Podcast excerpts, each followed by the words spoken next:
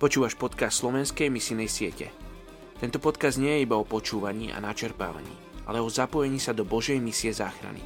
Svojou modlitbou sa aktívne podieľaš na misijnej práci vo svete.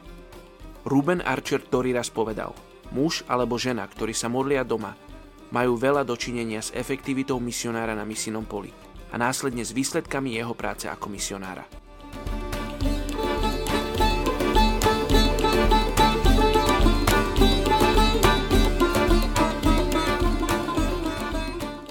Je jedenásteho marca, príslovie štrnásť tridsaťpäť. Priazeň kráľa požíva múdry sluha, jeho hnev však postihne nehanebníka. Dnes sa modlíme za etnickú skupinu Mahishia v Bangladéši. Tradičným zamestnaním tejto etnickej skupiny, ktorú tvorí takmer sedemsto tisíc príslušníkov a o ktorej sa hinduisti domnievajú, že sú potomkami hinduistického božstva Krišnu, je poľnohospodárstvo. To je aj ich hlavným povolaním, i v dnešnej modernej dobe.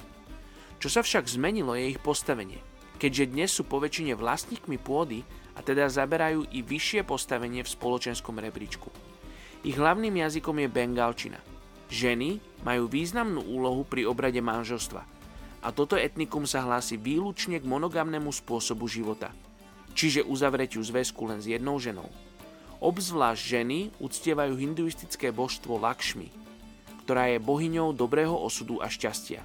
Prekážkou pri ich obrátení sa ku Kristovi môže byť práve mnohobožstvo, ktoré je silne zakorenené v tejto kultúre, a teda akékoľvek monoteistické náboženstvo je pre nich cudzie. Vieme o pár veriacich v tejto etnickej skupine. Poďte sa spolu so mnou modliť za etnickú skupinu Mahishia v Bangladeši. Otče, modlíme sa za otvorené oči pre túto etnickú skupinu. Aby si im otváral oči, aby videli, Bože, kresťanov, ktorí sú svetlom v ich okolí. Aby sa ich pýtali na rady. Aby si spojil, Bože, tých, ktorí ťa už poznajú, s tými, ktorí ťa ešte nepoznajú. Oče, modlím sa za tých, ktorí ťa poznajú, aby mali silu byť solou a svetlom vo svojom okolí.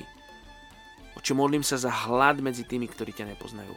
A takisto sa modlím za tých, ktorí sú povolaní z iných krajín, z iných etnických skupín k tomuto etnikum. Aby si ich povolával, dával im silu a odvahu prichádzať a prinášať evanjelium tejto etnickej skupine. Tak sa modlím v mene Ježiš. Amen.